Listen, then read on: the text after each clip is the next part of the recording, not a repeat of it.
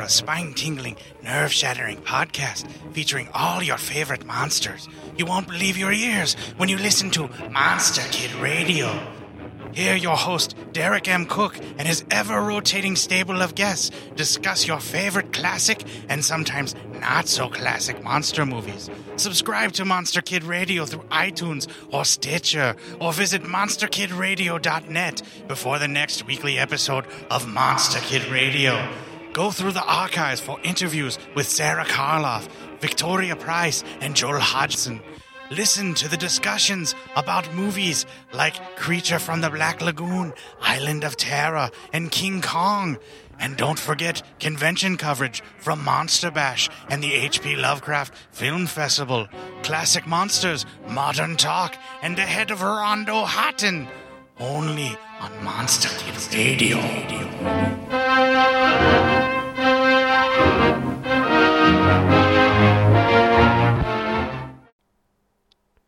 Welcome, listeners, to Black Clock Audio Tales. It's October, and let's get spookier than last month. So, yeah, we're going to be doing ghost stories, starting with Lucky's Grove, then Nightwire, Man Size in Marble, A Neighbor's Landmark, Morella, Rats, The Death of Halpin Frayser, The Resurrectionist, and the residence at Whitminster.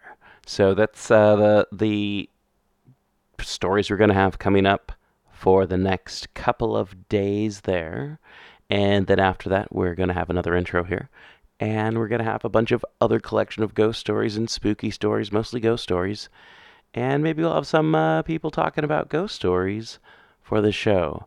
Thank you again so much. And if you want to know how to help the show, go to pgttcm.com and click on info. There's also a shop button, and you can see where the audiobooks are and where the bits and pieces for our monthly Cthulhu Mythos show is. If you want to help the show grow, want more Cthulhu Mythos episodes, let us know. Let us know what's going on. If you're having problems with the RSS feed, let us know. Let us know what's going on.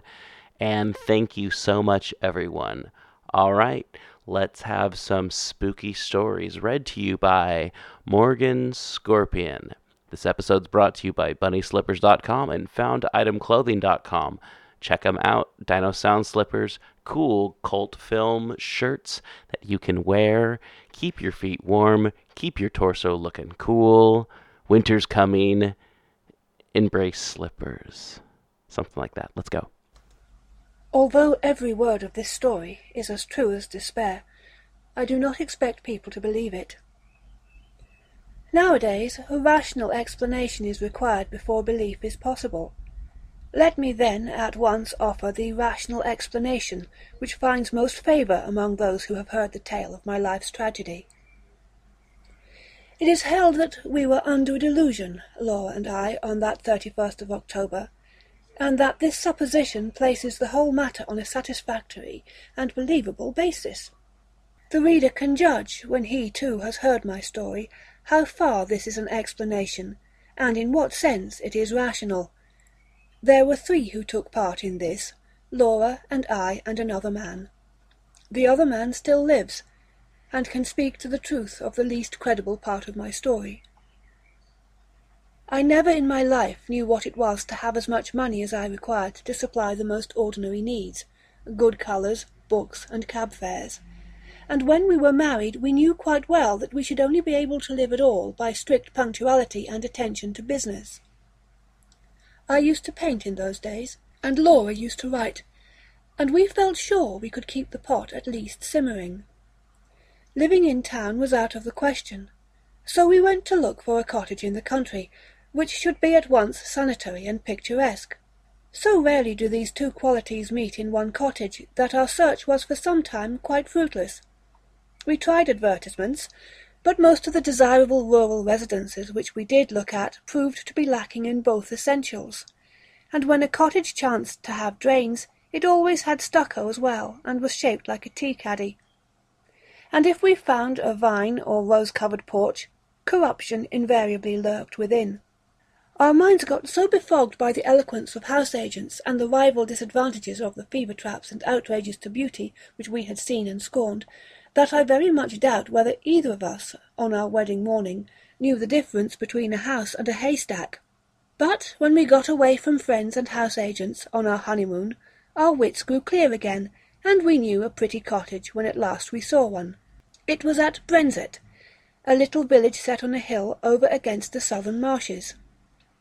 We had gone there, from the seaside village where we were staying, to see the church, and two fields from the church we found this cottage. It stood quite by itself, about two miles from the village. It was a long, low building, with rooms sticking out in unexpected places. There was a bit of stonework, ivy covered and moss grown, just two old rooms, all that was left of a big house that had once stood there, and round this stonework the house had grown up. Stripped of its roses and jasmine, it would have been hideous. As it stood, it was charming, and after a brief examination we took it. It was absurdly cheap. The rest of our honeymoon we spent in grubbing about in second-hand shops in the country town, picking up bits of old oak and Chippendale chairs for our furnishing. We wound up with a run up to town and a visit to Liberty's, and soon the low oak-beamed lattice-windowed rooms began to be home. There was a jolly old-fashioned garden, with grass paths, and no end of hollyhocks and sunflowers, and big lilies. From the window you could see the marsh pastures, and beyond them the blue, thin line of the sea. We were as happy as the summer was glorious, and settled down into work sooner than we ourselves expected. I was never tired of sketching the view and the wonderful cloud effects from the open lattice, and Laura would sit at the table and write verses about them, in which I mostly played the part of foreground. We got a tall old peasant woman to do for us. Her face and figure were good, though her cooking was of the homeliest. But she understood all about gardening, and told us all the old names of the coppices and cornfields, and the stories of the smugglers and highwaymen, and better still, of the things that walked, and of the sights which met one in lonely glens of a starlit night. She was a great comfort to us, because Laura hated housekeeping as much as I loved folklore, and we soon came to leave all the domestic business to Mrs. Dorman, and to use her legends in little magazine stories which brought in the jingling guinea. We had three months of married happiness, and did not have a single quarrel. One October evening I had been down to smoke a pipe with the doctor, our only neighbour, a pleasant young Irishman. Laura had stayed at home to finish a comic sketch of a village episode for the Monthly Marplot. I left her laughing over her own jokes, and came in to find her a crumpled heap of pale muslin weeping on the window-seat. Good heavens, my darling, what's the matter? I cried, taking her in my arms. She leaned her little dark head against my shoulder, and went on crying. I had never seen her cry before. We had always been so happy, you see, and I felt sure some frightful misfortune had happened. What is the matter? Do speak. It's Mrs. Dorman, she sobbed. What has she done? I inquired, immensely relieved. She says she must go before the end of the month, and she says her niece is ill. She's gone down to see her now, but I don't believe that's the reason, because her niece is always ill. I believe someone has been setting her against us. Her manner was so queer. Never mind, Pussy, I said. Whatever you do, don't cry, or I shall have to cry too, to keep you in countenance and then you'll never respect your man again. She dried her eyes obediently on my handkerchief, and even smiled faintly. But you see, she went on, it's really serious, because these village people are so sheepy, and if one won't do a thing, you may be quite sure none of the others will. And I shall have to cook the dinners, and wash up the hateful greasy plates, and you'll have to carry cans of water about and clean the boots and knives, and we shall never have any time for work, or earn any money, or anything. We shall have to work all day, and only be able to rest when we are waiting for the kettle to boil. I represented to her that even if we had to perform these duties, the day would still present some margin for other toils and recreations. But she refused to see the matter in any but the greyest light. She was very unreasonable, my Laura. But I could not have loved her any more if she had been as reasonable as Whately. I'll speak to Mrs. Dorman when she comes back, and see if I can't come to terms with her, I said. Perhaps she wants a rise in her screw. It'll be all right. Let's walk up to the church. The church was a large and lonely one, and we loved to go there, especially upon bright nights. The path skirted a wood, cut through it once, and ran along the crest of the hill through two meadows, and round the churchyard wall, over which the old yews loomed in black masses of shadow. This path, which was partly paved, was called the bier balk, for it had long been the way by which the corpses had been carried to burial. The church was richly treed, and was shaded by great elms which stood just outside and stretched their majestic arms in benediction over the happy dead. A large low porch let one into the building by a Norman doorway, and a heavy oak door studded with iron. Inside, the arches rose into darkness, and between them the reticulated windows, which stood out white in the moonlight. In the chancel the windows were of rich glass, which showed in faint light their noble colouring, and made the black oak of the choir pews hardly more solid than the shadows. But on each side of the altar lay a grey marble figure of a knight in full plate armour lying upon a low slab, with hands held up in everlasting prayer. And these figures, oddly enough, were always to be seen if there was any glimmer of light in the church.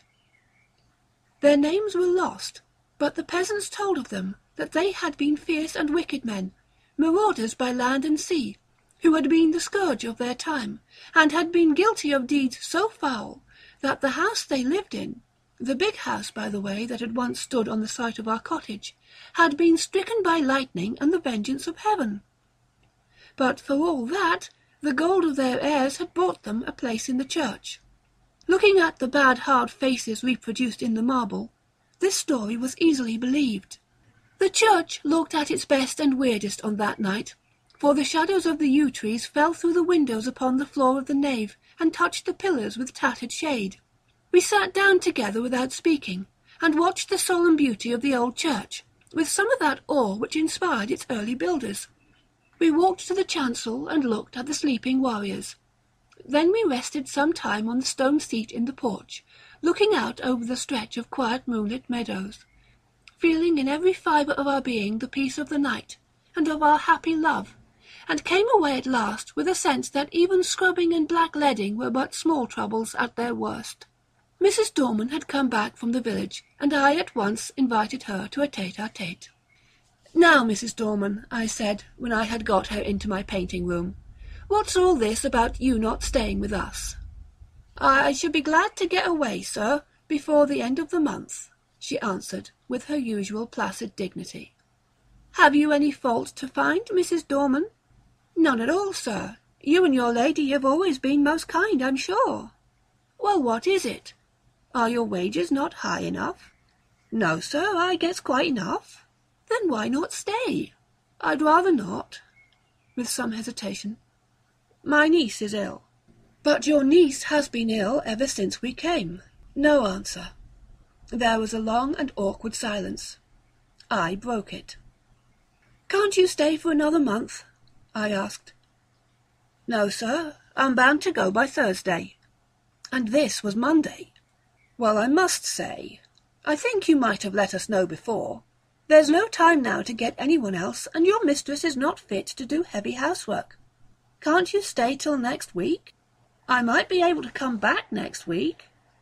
I was now convinced that all she wanted was a brief holiday, which we should have been willing enough to let her have as soon as we could get a substitute. But why must you go this week? I persisted. Come, out with it.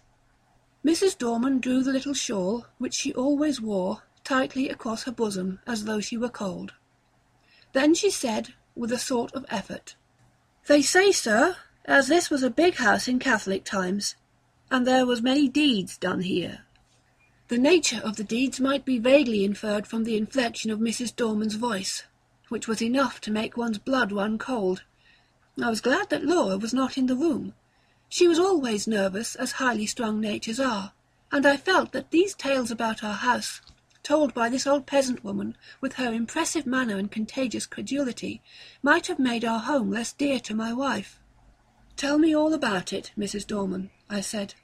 You needn't mind about telling me. I'm not like the young people who make fun of such things. Which was partly true. Well, sir, she sank her voice, you may have seen in the church, beside the altar, two shapes. You mean the effigies of the knights in armour? I said cheerfully. I mean them two bodies, drawed out man size in marble, she returned. And I had to admit that her description was a thousand times more graphic than mine, to say nothing of a certain weird force and uncanniness about the phrase, drawed out, man-sized in marble. They do say, as on All Saints' Eve, them two bodies sits up on their slabs and gets off of them, and then walks down the aisle, in their marble. Another good phrase, Mrs. Dorman. And as the church clock strikes eleven, they walks out of the church door and over the graves and along the bier balk, and if it's a wet night, there's the marks of their feet in the morning. And where do they go? I asked, rather fascinated. They comes back here to their home, sir. And if any one meets them... Well, what then? I asked. But no, not another word could I get from her, save that her niece was ill and she must go.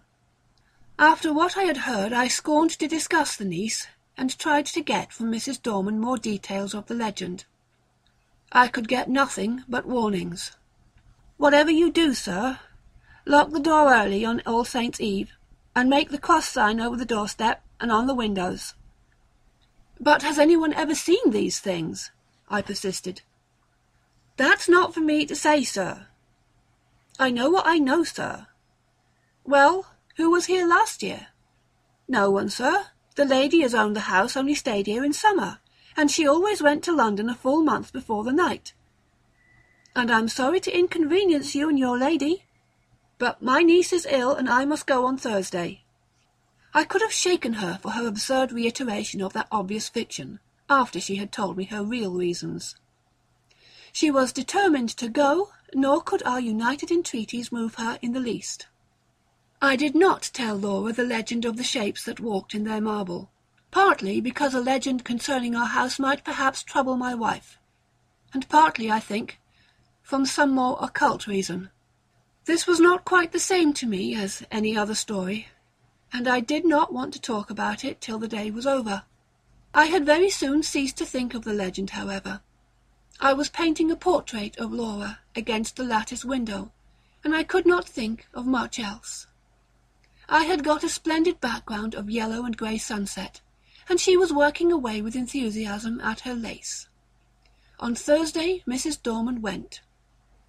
She relented at parting so far as to say, Don't you put yourself about too much, ma'am, and if there's any little thing I can do next week, I'm sure I shan't mind.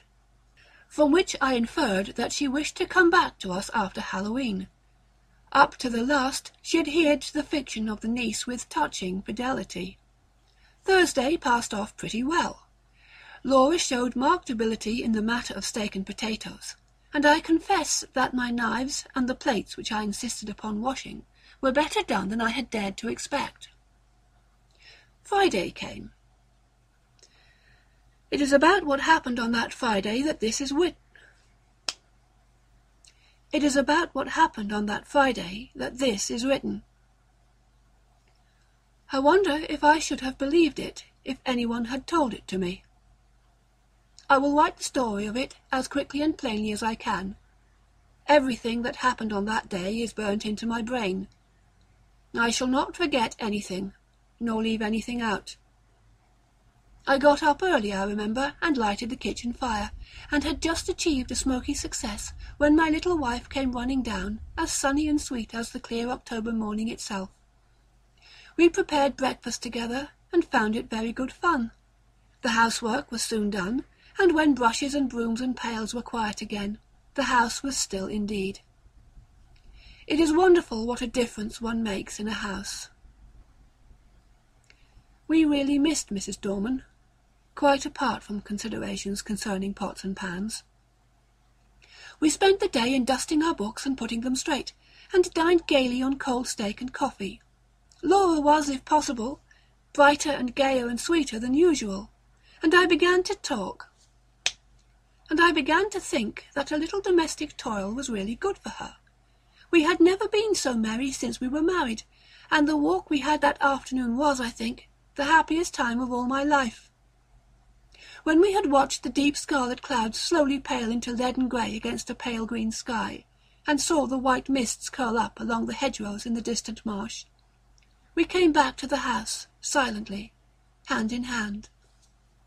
You are sad, my darling, I said half jestingly, as we sat down together in our little parlour. I expected a disclaimer, for my own silence had been the silence of complete happiness. To my surprise, she said, Yes, I think I am sad, or rather I am uneasy. I don't think I'm very well.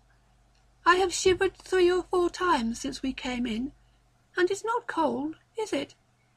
No, I said, and hoped it was not a chill caught from the treacherous mists that roll up from the marshes in the dying light. No, she said, she did not think so. Then after a silence she spoke suddenly. Do you ever have presentiments of evil? No, I said smiling, and I shouldn't believe in them if I had. I do, she went on. The night my father died I knew it, though he was right away in the north of Scotland. I did not answer in words.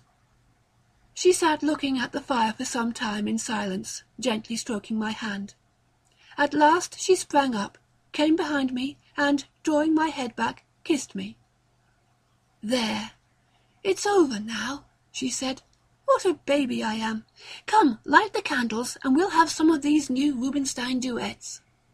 And we spent a happy hour or two at the piano. At about half past ten I began to long for the good-night pipe. But Laura looked so white that I felt it would be brutal of me to fill our sitting-room with the fumes of strong Cavendish. I'll take my pipe outside, I said. Let me come too. No, sweetheart, not tonight, you're much too tired. I shan't be long.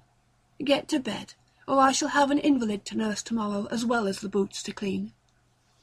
I kissed her and was turning to go, when she flung her arms about my neck and held me as if she would never let me go again. I stroked her hair. Come, pussy, you're overtired. The housework has been too much for you. She loosened her clasp a little and drew a deep breath. No. We've been very happy today, Jack, haven't we? Don't stay out too long. I won't, my dearie. I strolled out of the front door, leaving it unlatched. What a night it was! The jagged masses of heavy dark cloud were rolling at intervals from horizon to horizon, and thin white wreaths covered the stars. Through all the rush of the cloud river the moon swam, breasting the waves and disappearing again in the darkness. When now and again her light reached the woodlands, they seemed to be slowly and noiselessly waving in time to the swing of the clouds above them. There was a strange grey light over all the earth. The fields had that shadowy bloom over them which only comes from the marriage of dew and moonshine, or frost and starlight. I walked up and down, drinking in the beauty of the quiet earth and the changing sky. The night was absolutely silent. Nothing seemed to be abroad. There was no scurrying of rabbits or twitter of the half-asleep birds, and though the clouds went sailing across the sky, the wind that drove them never came low enough to rustle the dead leaves in the woodland paths. Across the meadow I could see the church tower standing out black and grey against the sky. I walked there, thinking over our three months of happiness, and of my wife her dear eyes, her loving ways. Oh, my little girl, my own little girl, what a vision came then of a long, glad life for you and me together. I heard a bell beat from the church. Eleven already. I turned to go in, but the night held me. I could not go back into our little warm rooms yet. I would go up to the church. I felt vaguely that it would be good to carry my love and thankfulness to the sanctuary, whither so many loads of sorrow and gladness had been borne by the men and women of the dead years. I looked in at the low window as I went by. Laura was half lying on her chair in front of the fire. I could not see her face. Only her little head showed dark against the pale blue wall. She was quite still, asleep, no doubt. My heart reached out to her as I went on. There must be a God, I thought, and a God who was good. How otherwise could anything so sweet and dear as she ever have been imagined? I walked slowly along the edge of the wood. A sound broke the stillness of the night. It was a rustling in the wood. I stopped and listened. The sound stopped too. I went on, and now distinctly heard another step than mine answer mine like an echo. It was a poacher or a wood stealer most likely, for these were not unknown in our Arcadian neighbourhood. But whoever it was, he was a fool not to step more lightly. I turned into the wood, and now the footsteps seemed to come from the path I had just left. It must be an echo, I thought. The wood looked perfect in the moonlight. The large dying ferns and the brushwood showed where through thinning foliage the pale light came down. The tree trunks stood up like Gothic columns all around me. They reminded me of the church, and I turned into the bier balk and passed through the corpse gate between the graves to the low porch. I paused for a moment on the stone seat where Laura and I had watched the fading landscape. Then I noticed that the door of the church was open, and I blamed myself for having left it unlatched the other night. We were the only people who ever cared to come to the church except on Sundays, and I was vexed to think that through our carelessness the damp autumn airs had a chance of getting in and injuring the old fabric. I went in. It will seem strange, perhaps, that I should have gone half-way up the aisle before I remembered, with a sudden chill, followed by as sudden a rush of self-contempt, that this was the very day and hour when, according to tradition, the shapes drawed out man-size in marble began to walk. Having thus remembered the legend, and remembered it with a shiver of which I was ashamed, I could do not I could not do otherwise than walk up towards the altar, just to look at the figures, as I said to myself. Really what I wanted was to assure myself, first that I did not believe the legend, and secondly that it was not true. I was rather glad that I had come. I thought now I could tell Mrs. Dorman how vain her fancies were, and how peacefully the marble figures slept on through the ghastly hour. With my hands in my pockets I passed up the aisle. In the grey dim light the eastern end of the church looked larger than usual, and the arches above the two tombs looked larger too. The moon came out and showed me the reason. I stopped short. My heart gave a leap that nearly choked me, and then sank sickeningly. The bodies drawed out man-size were gone, and their marble slabs lay wide and bare in the vague moonlight that slanted through the east window. Were they really gone, or was I mad? Clenching my nerves, I stooped and passed my hand over the smooth slabs, and felt their flat, unbroken surface. Had some one taken the things away? Was it some vile practical joke? I would make sure anyway. In an instant I had made a torch of a newspaper which happened to be in my pocket, and lighting it held it high above my head. Its yellow glare illumined the dark arches and those slabs. The figures were gone, and I was alone in the church. Or was I alone? And then a horror seized me, a horror indefinable and indescribable, an overwhelming certainty of supreme and accomplished calamity. I flung down the torch and tore along the aisle and out through the porch, biting my lips as I ran to keep myself from shrieking aloud. Oh, was I mad? Or what was this that possessed me? I leaped the churchyard wall and took the straight cut across the fields, led by the light from our windows. Just as I got over the first stile, a dark figure seemed to spring out of the ground. Mad still with that certainty of misfortune, I made for the thing that stood in my path, shouting, Get out of the way, can't you? but my push met with a more vigorous resistance than I had expected. My arms were caught just above the elbow and held as in a vice, and the raw-boned Irish doctor actually shook me. "Would ye?" he cried. "Would ye, then?" "Let me go, you fool!" I gasped. "The marble figures have gone from the church. I tell you they've gone." He broke into a ringing laugh. "I'll have to give you a draught to morrow, I see. You've been smoking too much and listening to old wives' tales. I tell you, I've seen the bare slabs. Well, come back with me. I'm going up to old Palmer's. His daughter's ill. We'll look in at the church and let me see the bare slabs. You go if you like, I said a little less frantic for his laughter. I'm going home to my wife. Rubbish, man, said he. Do you think I'll permit of that?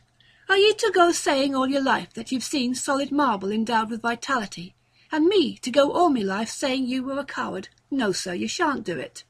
The night air, a human voice, and I think also the physical contact with the six feet of solid common sense, brought me back a little to my ordinary self. And the word coward was a mental shower bath. Come on, then, I said sullenly. Perhaps you're right. He still held my arm tightly. We got over the stile and back to the church. All was still as death. The place smelt very damp and earthy. We walked up the aisle. I am not ashamed to confess that I shut my eyes. I knew the figures would not be there. I heard Kelly strike a match. Here they are, you see, right enough. You've been dreaming or drinking. Asking your pardon for the imputation. I opened my eyes. By Kelly's expiring vesta I saw two shapes lying, in their marble, on their slabs. I drew a deep breath and caught his hand. I'm awfully indebted to you, I said. It must have been some trick of light, or I have been working rather hard. Perhaps that's it. Do you know, I was quite convinced they were gone. I'm aware of that, he answered rather grimly. You'll have to be careful of that brain of yours, my friend, I assure you. He was leaning over and looking at the right-hand figure, whose stony face was the most villainous and deadly in expression. By Jove, he said, something has been afoot here. This hand is broken. And so it was. I was certain that it had been perfect the last time Laura and I had been there. Perhaps someone has tried to remove them, said the young doctor. That won't account for my impression, I objected. Too much painting and tobacco will account for that well enough. Come along, I said, or my wife will be getting anxious. You'll come in and have a drop of whisky and drink confusion to ghosts and better sense to me. I ought to go up to Palmer's, but it's so late now I'd best leave it till the morning, he replied. I was kept late at the Union, and I've had to see a lot of people since. All right, I'll come back with you. I think he fancied I needed him more than did Palmer's girl, so discussing how such an illusion could have been possible, and deducing from this experience large generalities concerning ghostly apparitions, we walked up to our cottage. We saw, as we walked up the garden path, that bright light streamed out the front door, and presently saw that the parlour door was open too. Had she gone out? Come in, I said, and Dr. Kelly followed me into the parlour. It was all ablaze with candles, not only the wax ones, but at least a dozen guttering, glaring tallow dips, stuck in vases and ornaments in unlikely places. Light, I knew, was Laura's remedy for nervousness. Poor child! Why had I left her? Brute that I was. We glanced around the room, and at first we did not see her. The window was open, and the draught set all the candles flaring one way. Her chair was empty, and her handkerchief and book lay on the floor. I turned to the window. There, in the recess of the window, I saw her. Oh, my child, my love. Had she gone to that window to watch for me? And what had come into the room behind her? To what had she turned with that look of frantic fear and horror? Oh, my little one, had she thought that it was I whose steps she heard, and turned to meet what? She had fallen back across the table in the window, and her body lay half on it and half on the window seat, and her head hung down over the table, the brown hair loosened and fallen to the carpet. Her lips were drawn back, and her eyes wide, wide open. They saw nothing now. What had they seen last? The doctor moved towards her, but I pushed him aside and sprang to her, caught her in my arms, and cried, It's all right, Laura! I've got you safe! she fell into my arms in a heap. I clasped her and kissed her and called her by all her pet names. But I think I knew all the time that she was dead. Her hands were tightly clenched. In one of them she held something fast. When I was quite sure that she was dead, and that nothing mattered at all any more, I let him open her hand to see what she held. It was a grey marble finger.